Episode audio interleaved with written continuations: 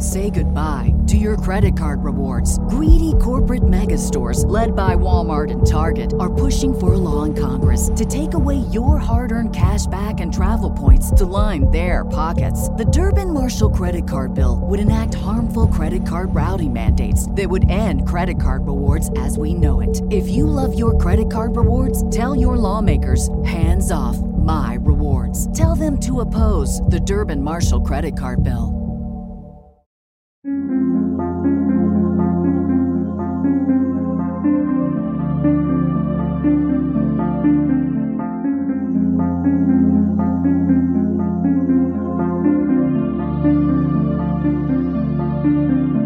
History tells the story of the world and of our lives.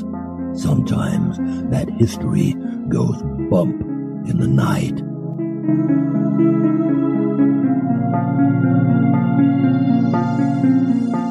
Broadcasting from the center of oddity and the supernatural in Central Florida, it's the History Goes Bump podcast.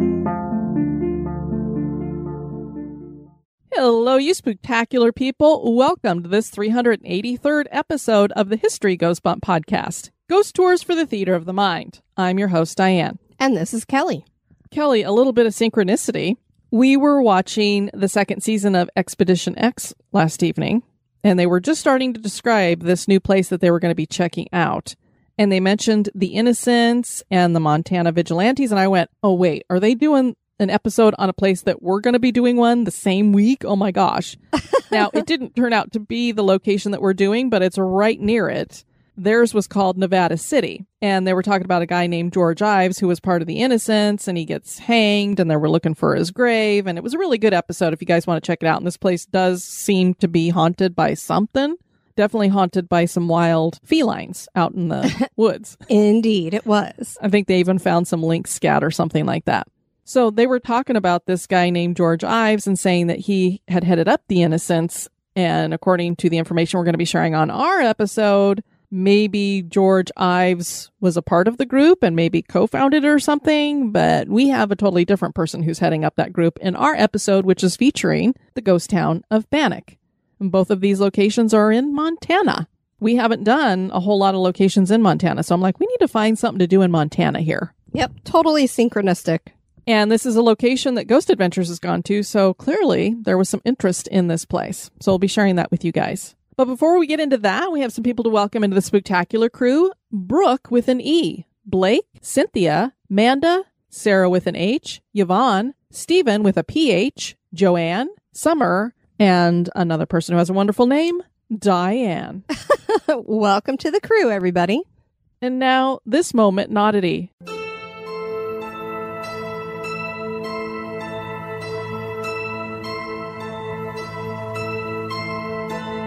The moment in oddity was suggested by Jenny Rains. Most of you are probably familiar with the nursery rhyme Hickory Dickory Dock. The rhyme was first published in 1744 in Tommy Thumb's Pretty Songbook, but the rhyme probably goes back to Tudor times and is connected to the magnificent Exeter Cathedral and its astronomical clock. The clock was built to help keep the schedule of prayer. There are also features that indicate the phase of the moon and the date. As a matter of fact, the main dial is a working model of the solar system, as that was understood in the 14th and 15th centuries, with the Earth in the center represented by a golden ball and a moon circling around it with the sun circling outside both. The door below the clock had a hole cut into it somewhere between 1598 and 1621. This was to give a cat access. It seems that animal fat was used to lubricate the mechanisms of the clock, and this attracted mice. So the church used cats to get rid of the vermin. So here you have the mouse ran up the clock. The clock struck one, the mouse ran down, hickory dickory dock. There is no mention of a cat, but it's pretty clear what we have going on here. It is not definitive that the rhyme is connected to the Exeter Cathedral clock, but if it is, that certainly is odd.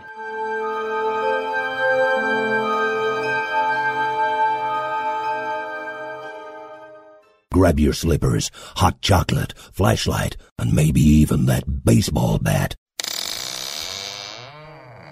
And now, this month in history.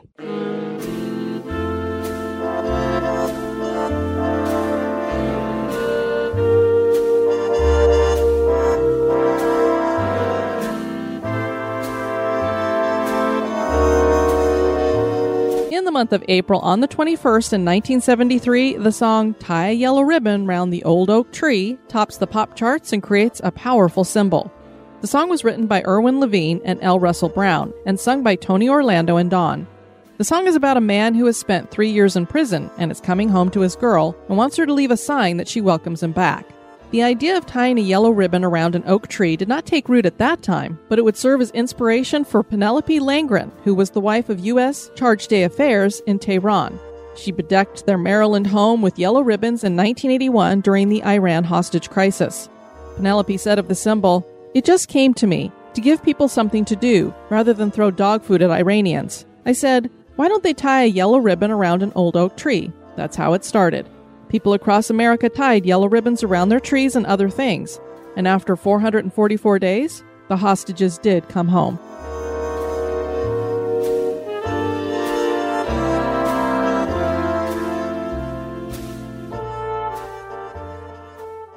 Bannack, Montana was a wild gold mining town with no sheriff to keep the peace until Henry Plummer came along, and he turned out to be the worst criminal of them all. Brothels dotted the streets, as did saloons, and within its first 14 months of existence, seven people had been executed. The life of the town was short lived, and unlike its sister cities of Helena and Virginia City, Bannack became a ghost town. The state government maintains the property, and they have chosen to keep it in its dilapidated state. And perhaps that is why it seems that some ghosts are frozen in time here. Join us as we explore the history and hauntings of the ghost town of Bannack.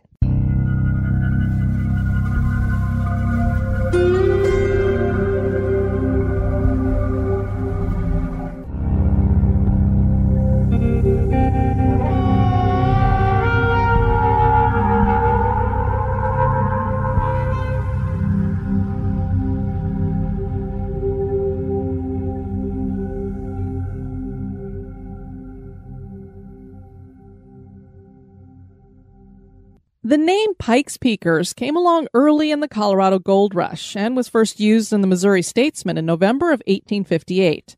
The term was used to describe the gold hungry Georgia miners, politicians, bloomer girls, stampeders, Cherokee Indians, Kansas Territory town builders, promoters, and other assortment of characters that arrived along the front range of the Rockies.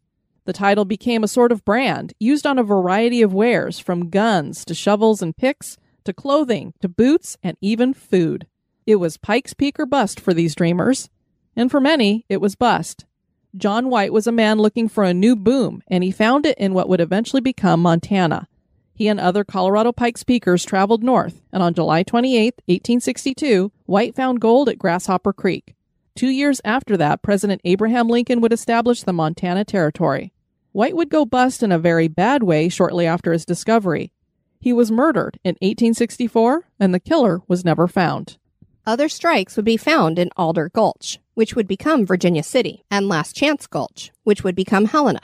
But Bannack would be the first boomtown in the area, and by the spring of 1863, there were nearly 3,000 people in the town. It was named after the local Bannack Native American tribe. The post office was established in November of 1863, making Bannack an official city, and while that sounds very civilized, Bannack was anything but civilized. The growth was so fast that local government couldn't keep order, and there was no sheriff either. There were no federal marshals, just a judge, Chief Justice Sidney Edgerton, and he was basically powerless. Fortunately, word of people being killed over mine claims in other towns got the miners serious about protecting their claims, and they formed a miners' court to handle disputes. The laws were simple and absolute and kept problems at bay. As the mines boomed, the city grew and was named the county seat of Beaverhead County. Eventually, there were 10,000 people in town with three hotels, a brewery, a restaurant, three blacksmith shops, two meat markets, three bakeries, four saloons, and a billiards hall. They had the most important part with that brewery. Exactly. I mean, if you don't have that, then forget it. It's not really a town. It's kind of like instead of having a post office establish a town, it should have been a brewery. I agree. By 1881, though, the gold rush was over and people started leaving, including town founder Erasmus Darwin Leavitt, who had been the town's doctor. As the population declined, nearby Dillon became the new county seat. The town closed down officially in 1940 as the mines closed for good, and then it sat abandoned. Courts ordered the mining company to put the area up for auction in 1954, But even before that, a group of people from western Montana began work to refurbish and stabilize buildings. The site became a National Historic Site in 1961 and is today the Bannack State Park. There are 60 structures still standing, ranging from simple log cabins to brick and frame structures. Most of these sites can be visited, and the Visitor Center offers a self guided tour brochure. None of them is renovated, so paint is peeling and there is no furniture in most buildings. The town seems frozen in time, and that may be why some spirits remain here. One of those spirits is said to be the former sheriff, Henry Plummer. Plummer walked into town shortly after it was founded. He was handsome and charismatic and easily won over friends because they didn't know his background. He was the son of a sea captain and had been an East Coast transplant, first arriving in Nevada City, where he worked in a bakery and then was elected sheriff and fell in love with another man's wife. He killed the husband in a duel and was sent to San Quentin prison to serve a 10 year sentence. The people of Nevada City petitioned to have him released as they felt it was self defense. So Plummer was out in six months. And back into a life of crime. He joined a gang and they robbed stagecoaches. Then he headed for Bannack in 1863. The people of Bannack had no idea that Plummer had murdered someone and been a thief when he walked into town. He showed up well dressed and charmed everyone. They were so charmed that the miners' court elected him to sheriff.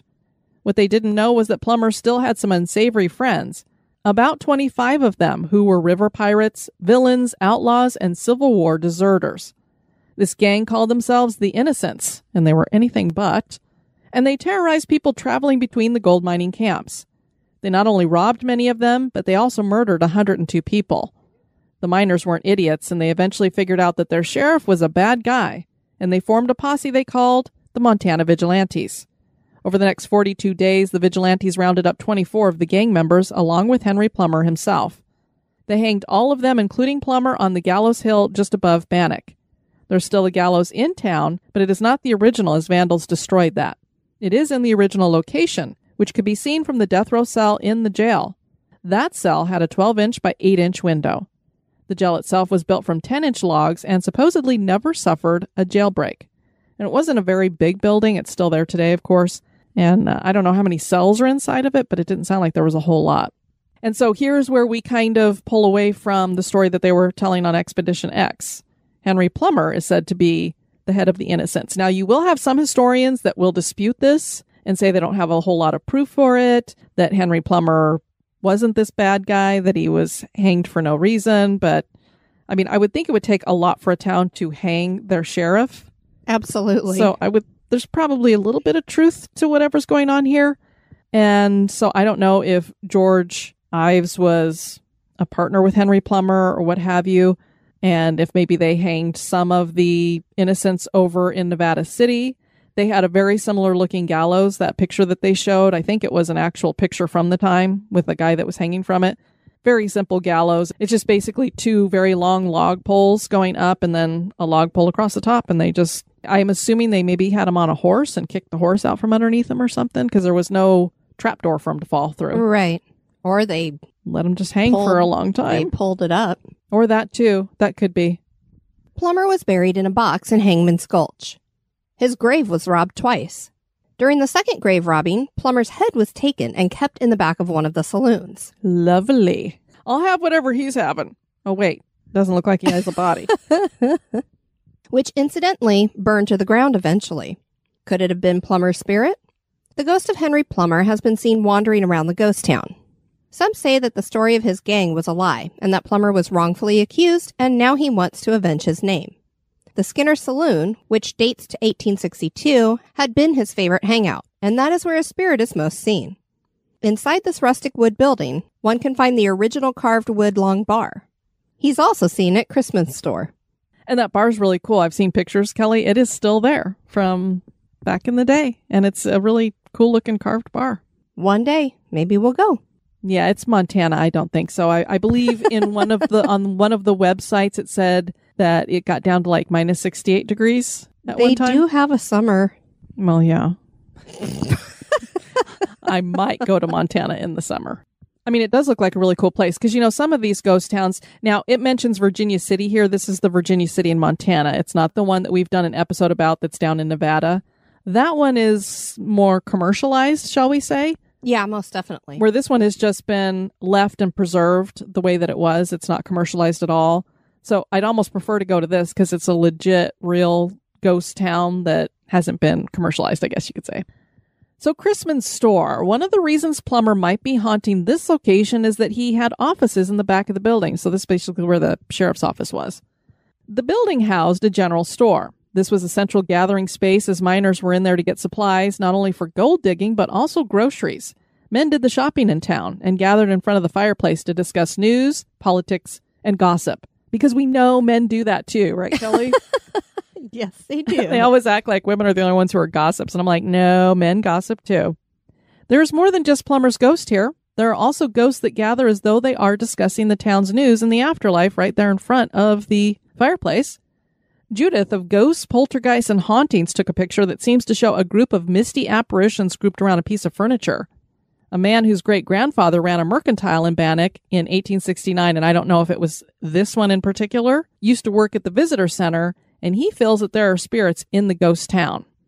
Next, we have the Rowe House. There is a house in town that had belonged to William Rowe. He built it in 1866, and it was the first wood frame house in Bannack. Fielding L. Graves later owned the house, and he is known for being the inventor of the electric dredge and first bucket dredge. And it's not haunted, but I just thought that was really an interesting place because it had this inventor who had lived there. Bessette House or Crying Baby House. The Bessette House had belonged to Abed Amity Bassett. He had been a member of the Montana Vigilantes who stopped the murderous practices of Plummer's gang he spent his entire life in Bannack raising sheep, and he also owned the Bank Exchange Saloon and the Hotel Mead at one time. He died in Bannack in 1919. He allowed his house to be used as a hospital where people could be quarantined during deadly epidemics from typhoid, diphtheria, and other killer diseases. 14 infants died during a smallpox epidemic in the 1880s. Many children lost their lives in this house to a variety of those diseases, when Zach and the Ghost Adventures crew were filming inside the house with a park ranger, all of them heard two knocks. Greg Birchfield took a picture of his kids in the attic of the house, and when he developed the picture, there appeared to be two small orbs next to his kids in the picture. And of course, we know what our opinions are on orbs. Maybe it was just some sun flare or dust or something. but it is curious that children would have died in this house and were hanging around his kids, maybe. Definitely. And there's an old Methodist church here, which is in pretty good condition and looks exactly the way one would expect an old wooden church in a ghost town to look like. The building was built in 1877, and the congregation was headed by William Wesley Orsdell, whom everyone called Brother Van. The church is still used for community events like live speaker events and concerts. The interior is a large open rectangular room with wooden bench seats in rows. A person was taking pictures in the Methodist church and caught a weird anomaly that looked like a ghostly figure sitting in a chair. And even though you could say, well, maybe it's something with the sun filtering through the windows, it looked very different than the other people who were sitting there. And it was basically white. It was like this white mist. So I don't think it was something that a camera would cause to have happen. Kelly, next we have the Schoolhouse, a Masonic building. The schoolhouse still has an antique merry-go-round in front of it, which I think people still ride to this day because you, you know when you see a merry-go-round, it has the trail carved out around it from people running in a circle, and it has a sign next to it that says, you know, antique merry-go-round, ride at your own risk. I'm like, I'm sure some people have ridden on it. Looks like I would imagine. Inside, the blackboard holds the rules for teachers back in 1915. You're going to love these, Kelly. I've already skimmed through them and part of me is going, oh, hell no. I don't know how they kept any teachers. You will not marry. You will not keep company with men. You must be home between 8 p.m. and 6 a.m. You may not loiter at the ice cream store. Why? You better just go in and get your flavor and get out, lady. you may not travel outside city limits without permission. You may not ride in a carriage or automobile with any man unless he is your father or brother. You may not smoke cigarettes. You may not dress in bright colors because, oh my gosh, what does that mean if you're wearing bright colors? You may not dye your hair. You're out, Kelly. Thanks. You used to dye your hair too, darling. you must wear at least two petticoats. Oh my gosh, in the summer, I'm sure it gets a little warm in Montana. Now we're both out. your dress may not be any shorter than two inches above your ankles or else it's scandalous. Must be a loosey goosey. You must keep the schoolroom neat and clean, sweep the floor at least once a day, and scrub the floor at least once a week. Start the fire by 7 a.m. so the room will be warm by 8 a.m. Can you imagine? So a teacher could not get married back then. It's crazy. Well, Laura Ingalls was out then too. Yeah. she got married. she was all over Almanzo. She could not leave that Manly alone. the upper floor of the schoolhouse was home to the Masonic Lodge in town, and there are still artifacts and furniture up there. So I'd like to poke around there. I always like checking out all those different artifacts and such. And now a little break for a word about one of our sponsors. This episode was brought to you by Smile Brilliant. Hey Kelly, how is that mouth guard working out for you? Oh my gosh, it's been helping so much. I'm not waking up with headaches in the morning, which is my status quo, I guess you could say. so it's definitely improving my sleep, and I know that my teeth are going to benefit as well. It's definitely helping me too because you're not waking me up with your grinding teeth. yeah, yeah, yeah. But Kelly, you don't need to feel bad about grinding your teeth because there are 40 million other Americans who do the same thing in their sleep, whether it's stress, anxiety, or an abnormal bite. Chronic teeth grinding will lead to all kinds of trouble with your teeth, from expensive dental procedures that you might have to get done, your enamel getting worn down. It could lead to tooth decay. And then, of course, that gives you bad breath. So you got all kinds of stuff going on there. The number one teeth grinding prevention that most people use is a custom fitted night guard. And if you get one from your dentist, you could spend anywhere between 200 to $300 for that. And for a lot of people, that can be very expensive because you're probably going to go through more than one of those guards each year. Smile Brilliant has a lab direct process where you can get the same custom fitted night guards for as little as $45 per guard. And Smile Brilliant also offers teeth whitening trays that are custom fitted and the cariPRO electric toothbrush. Head over to www.smilebrilliant.com and use BUMP at checkout for 30% off. Once again, that's www.smilebrilliant.com and use BUMP, B U M P, at checkout. This episode has been brought to you by Hello Fresh. Kelly, I am stuffed after this week's meals that we have gotten from Hello Fresh. They have been so wonderful. I am too. And my mouth's a little bit hot too, especially from those spicy meatballs. Oh my gosh, they were so good. and how about those pork burgers? Luscious. I've been loving HelloFresh because it used to be so stressful with us trying to come up with unique and fresh ideas for meals for dinner every single night. And these meals are ready in 30 minutes or less. And it's like you're a chef all of a sudden. Yeah, it's so easy. Even Mort can do these things, and he has been, which we're very grateful for. It's been saving us some time. Mort is a chef. Voila. HelloFresh offers 25 or more recipes each week that you get to choose from. If you're vegan, they have special recipes for you as well. They even have snack items, and I know Mort has been sneaking into the pantry for those. I mean, some of those desserts are pretty luscious. Indeed, they are. Their fresh ingredients are sourced directly from growers and delivered from the farm to your front door in under a week. Contact free, of course. Over four in five HelloFresh customers say HelloFresh helps them lead a healthier lifestyle with delicious, low calorie, carb smart, and vegetarian options available each week. Go to HelloFresh.com slash bump12 and use code bump12 for 12 free meals, including free shipping. You can't beat that deal. Go to HelloFresh.com slash bump12 and use code bump12 for 12 free meals, including free shipping. This is America's number one meal kit. You definitely will not regret it. This Valentine's Day, Dunkin's got the perfect pairings to show your love. So get down on one knee with a dozen brownie batter donuts and a cocoa mocha signature latte. Or make them swoon with a strawberry dragon fruit Dunkin' refresher with a Cupid's Choice donut. Are you ready for love? America runs on Dunkin'. Price and participation may vary, limited time offer.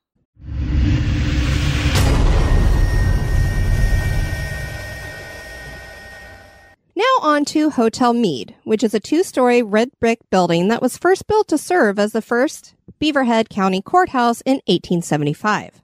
I love the look on your face when you're like, Beaverhead. How in the hell did that county get its name? I, don't want to know. Yeah, I was just scanning ahead. I'm like, does that really say Beaverhead? Okay. Bannack was the county seat at that time. But once things started slowing down, the nearby town of Dillon became the county seat. That would be in 1881, and the courthouse was no longer needed, so the building sat abandoned. In 1890, Dr. John Singleton Mead bought the building. He decided that with some remodeling that he could turn the old courthouse into a hotel. and the Hotel Mead was born and soon became the hub for Bannack Society. The hotel hosted all of the town's major events and receptions, and it did this with flair, serving everything on fine china over expensive white linens. Dr. Mead had added on to the back of the building a new huge kitchen, a dining room with tables that could seat up to six people, and living quarters. The hotel would cycle through being opened and closed based on whether the mines were open or closed. When the town shut down in the 1940s, so did the hotel. The disembodied sounds of children are heard here. This could be for a couple of reasons. First, the hotel sometimes served as a hospital and children would have died here. The other reason is that Bannack came under Native American attack and some of the children were hidden in the safes there. So I don't know if that's perhaps something residual was left behind. Could be. Cold spots are felt throughout the building. Some people believe that Dr. Mead is still here since he loved the hotel so much. Greg Birchfield was investigating the hotel in 2005. He went up to the second floor with a recorder and immediately felt a presence near him, and there was a cold spot. He asked, Are you a little chicken? The accented voice of what sounded like a teenager responded. Now, Interesting. he didn't say what it said, but I'm assuming if you call out loud, Are you a little chicken? it probably was not a nice response back. I would probably imagine not. I know me wanting to be a prankster ghost when I get to that stage would be like push him and then say, No, are you a little chicken? or maybe I would have, you know, bark, bark behind him or something. Oh my. Yeah, I'm a little chicken. The most well known and cited apparition at this location belongs to Dorothy Dunn. The local paper read, A most deplorable accident occurred at Bannack late last week when Miss Dorothy Dunn, a popular young girl of that place, was drowned. Miss Dunn, in company with her sister Fern Dunn and a friend Ruth Warnick, had gone to wade in an old pond near the old Upper Gold dredge boat. In some manner, the girls got in deep water, and before they could realize it, they were in over their heads. Smith Paddock, a 10 year old boy, happened to be passing near the place, and seeing the girls floundering in the water, he ran to their rescue and managed to save two of them. By the time he had managed to get Miss Dorothy from the water, she was beyond help. The body of the young girl was carried through the streets and taken to the Hotel Mead. I think that's so great that a 10 year old boy stepped up and saved two of the girls. Absolutely. It did not take long for Dorothy to make her first appearance, and that was to her best friend, Ruth. The ghost of Dorothy has been seen multiple times over the past 100 years, and she's always wearing a long blue dress, which is a little synchronistic too, because the other Expedition X that we were watching, the ghost was wearing a long blue dress. Indeed, she was. And she drowned. She did drown, and it was from a car crashing into the water. Yeah. Wow. Interesting. Interesting. She's usually seen on the second floor of the former hotel, and she sometimes tries to talk to people, but no sound comes from her mouth. This type of thing is usually reported by children. One seven year old said that she could see Dorothy's mouth moving, but could hear no sounds and that it scared her. The apparition sometimes looks out on the street from a second story window, too. Francisco Ferreira told Zach about an experience he had at the hotel. He was visiting with a couple of friends and they had been up on the second floor. As they started down the stairs, Francisco clearly heard the voice of a little girl say, Hi, Daddy. He turned around and then felt something he could not see pushing him. He felt that it was a harmful push, meant to send him down the stairs. He would have fallen had he not been holding the rail. Things continued to be strange for him at home. The following morning, he came into his kitchen and found his little boy running around as if he were playing with someone. Someone Francisco couldn't see. Francisco also developed long scratches on his back. In the pictures, Diane could clearly see two long scratches on each of his lats, making a V shape going down. He regretted visiting the ghost town. And it was kind of hard to see the scratches because the light was shining right on his back, and so it was reflecting. But there might have been a third scratch on each side. I just couldn't see it clearly, which is what I think would probably be the case because very, very rarely would you see just the two scratches. Generally, Right, there's three scratches. It's very common for it to be a three Yeah. three scratch. If it's malevolent and it's scratching you in a dangerous kind of way, I would attribute that to more of a demonic type character, and they love to play with that number three. Yep, I would as well. Now, if you just get one little scratch here or there, I sometimes think that that's just a spirit trying to get your attention and say, hey, I'm here. This was a personal experience that was posted on the Haunted Houses website, and this is from 2005. Tom and I visited Bannack and the Hotel Mead during a working vacation on a crisp August morning. I was wearing a heavy coat and hat with gloves because it was nippy outside. So they're probably saying it was about 40, and I'd probably be saying it was 60. Okay, yes, it was August. Maybe we won't be going. The park ranger told us that the hotel Meade was haunted, so I went on alone because Tom said he wanted to get some other photos and would catch up with me. The heavy front wooden doors open inwards. Upon entering the front door, one finds the lobby reception area with a curving, once elegant staircase, which winds up to the second floor where the guest rooms were located. Looking straight ahead is the large dining room with a side room off the wide hallway. Other rooms where food was prepared and the kitchen also are found off this main hallway. I walked alone around the spooky downstairs trying to imagine how grand it once was, waiting for husband Tom to join me. No one else who was living was in the building with me. I thought I'd be polite and quietly talk to whomever unseen entity was there as I verbally admired the various rooms, as if I was visiting as a guest talking to the host, which is totally something you and I would be doing. Absolutely, without a doubt. And if I remember correctly, Zach was investigating this. He had walked in, and the first time he walked in there by himself, he heard a loud, like metallic clanging sound. And when he walked back to wherever the stove would be, I'm imagining in the kitchen area, it looked like the grate underneath it had been moved, and there was like this fresh pile of like dust that was underneath it. And so he's like, I don't think that that was open probably before. And that dust underneath just looks fresh, like it had just opened up this door, maybe like scooted the dust out Yeah, when it weird. opened it. While studying the various dining rooms, kitchen area, etc., here and there, one sees glimpses of fine flooring, wallpaper, and other evidence of how beautiful this hotel was in its heyday. The main staircase in the front lobby area has lovely wood carving on the rails and had at one time fancy steps, which must have been inviting for tired travelers. During this tour of the downstairs, I didn't feel a presence, but then again, I usually don't. While the downstairs was cold, so was the outside, and I was warmly dressed. So if there were cold spots, I didn't notice them. After taking a look around the very quiet, still chilly downstairs, I decided to see where my better half went, as there was something too spooky about going up to the second floor alone. There was something about the shadowy staircase leading up to the second floor from the kitchen that made me decide not to go there just yet. I turned into the main hallway and walked through the lobby toward the large front door of the building, which I had left open. When I was about 50 yards from the door in the main lobby, the heavy wooden door suddenly was pushed hard from the inside with a hard slam. I jumped and let out a yelp of surprise. There was no wind outside, and the only explanation was that an unseen presence wanted to let me know that I wasn't as alone as I thought on the first floor, and wanted to see me jump for chuckles. As I have limited psychic ability, entities who had wanted to say hi to me in past adventures got my attention through physical means. Or perhaps this entity wasn't pleased that I didn't come up to the second floor for a visit, or maybe upset that I left the door open in the first place.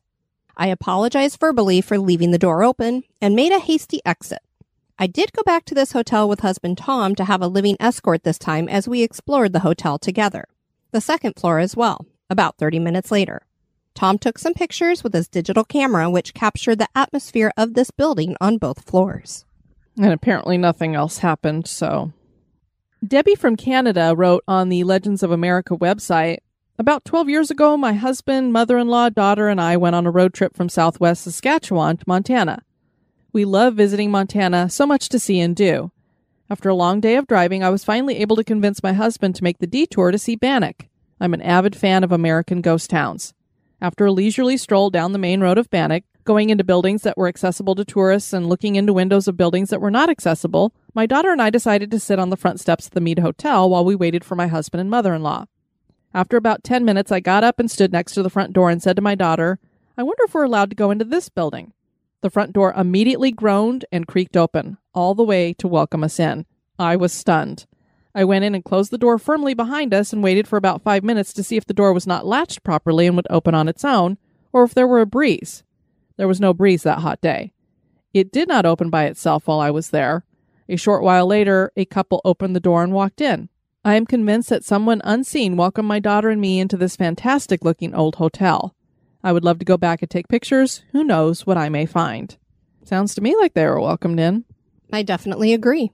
This just sounds like such a cool place to visit because it's like you just wander in and out of buildings that are, you normally would be like, oh, I can't go into that old abandoned building, and here you can. That's what I'm saying. We need to buy you a parka.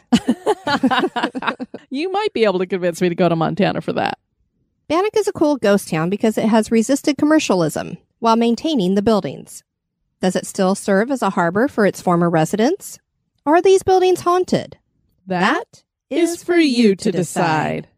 Well, Kelly, like I said, maybe you'll get me to go north that way. Okay, I'm heading over to Burlington right now. I wonder how close all that stuff is to Yellowstone and that kind of thing. Well, if we're going, we're definitely doing Yellowstone, and I'll probably say hey to my cousin because she lives in Billings. I mean, if we're going to do that whole thing, then we should be going up to South Dakota and hitting Mount Rushmore and stuff. we might be taking a road trip up north. We'll you see. need two parkas. Burlington Coat Factory, here we come. We'd love for you guys to check out our website at historygoesbump.com. And if you want to send us some feedback, you can do that at historygoesbump at gmail.com or on any of our various social media. Jeannie wrote us and said, This is to give us a laugh. While I've never seen a ghost, I know that my car is haunted with a gremlin and he doesn't like my husband. Every time my husband drives my car, the check engine light comes on. If I'm driving my husband around for too long running errands, the check engine light comes on. I will drive the same distance as my husband and nothing from my car.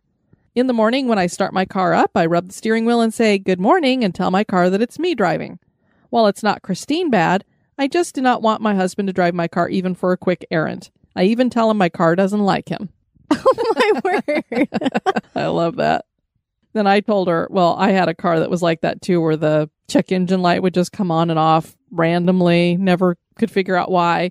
I'd take it over to the mechanic and say, okay, it's got the check engine light on. Let's see if it threw a code. And it would never throw a code. So I always said it was possessed. Fussy McFussykins. Then we heard from Rose Marie. She said, Hi, just wanted to say what a great podcast you make. I wanted to share an experience with you that my cousin asked me to write. She's a historian and worked at a rather old building that was once an orphanage. She says it looks like a Victorian home. The town asked to do a project on it for a future ghost tour here in the Midwest. I was excited as she told me about this, but for now it's top secret. Anyway, she said she was in there alone. She found it easier to concentrate as the house was quiet. They just renovated it so it looks like it's glory days of the orphanage. The parlor used to be a sewing room where girls were taught to sew. She sat at the desk looking through documents, making notes when someone knocked on the door rather loud.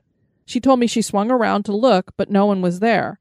Then a rough voice of a lady boomed, ordering her to leave.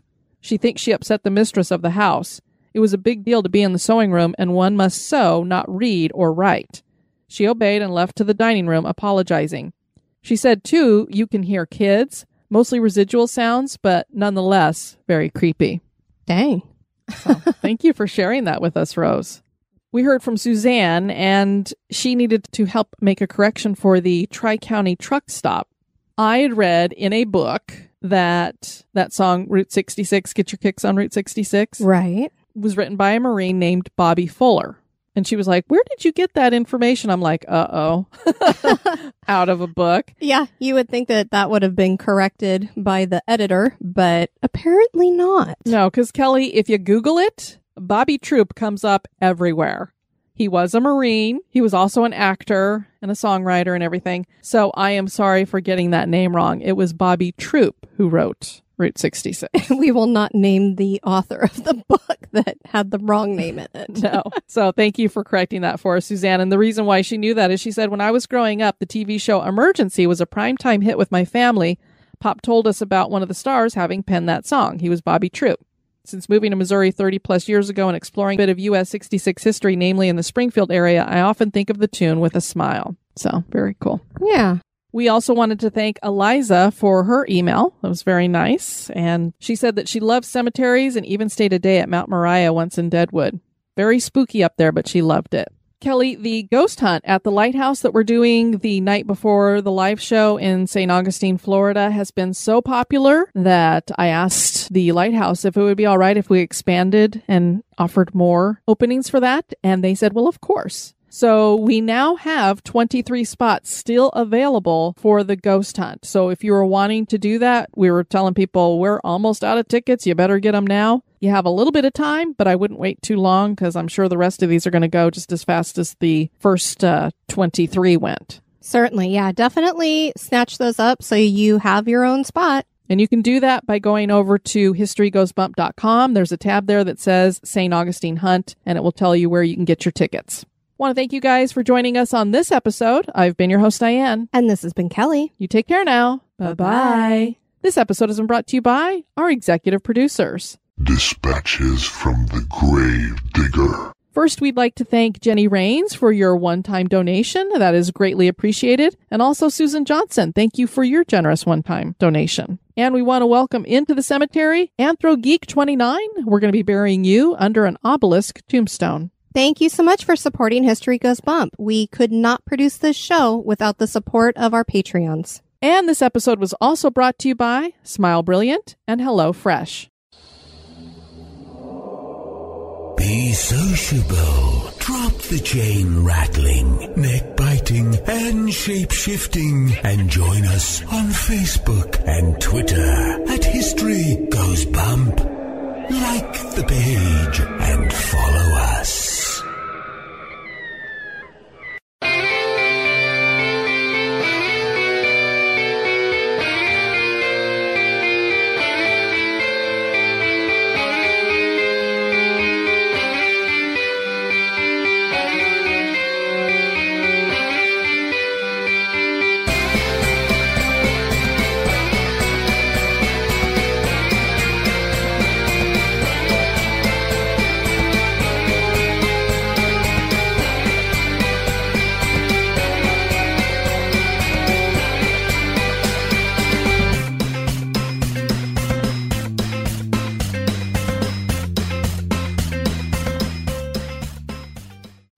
Strikes would be found in Alder Goat. Goach? Goach. We're going to go to the Goach. Other strikes would be found in Ald. Man. Ranging from simple log. Lof. Ranging from simple log cabins to brick. and- Lob. I think you said lob cabins. Ranging from simple log cabins to brick and framed.